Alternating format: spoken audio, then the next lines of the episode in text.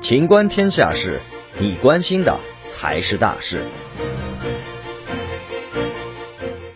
东京奥运会首场比赛在福岛开赛，东道主开门红。新冠疫情蔓延导致史上首次延期一年的东京奥运会，二十一号在福岛市的福岛县银屋崎球场开赛。女子垒球日本队对阵澳大利亚队，比赛在二十三号的开幕式前率先启动。疫情依然不见改善，这场夏季体育盛典在强烈的舆论逆风之下拉开了帷幕，让在日本大地震中受重创的福岛成为所有奥运项目的揭幕战舞台。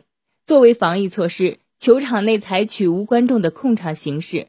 日本队力争继实施垒球比赛的2008年北京奥运会后，时隔十三年再次折桂。本期节目到此结束，欢迎继续收听《秦观天下事》。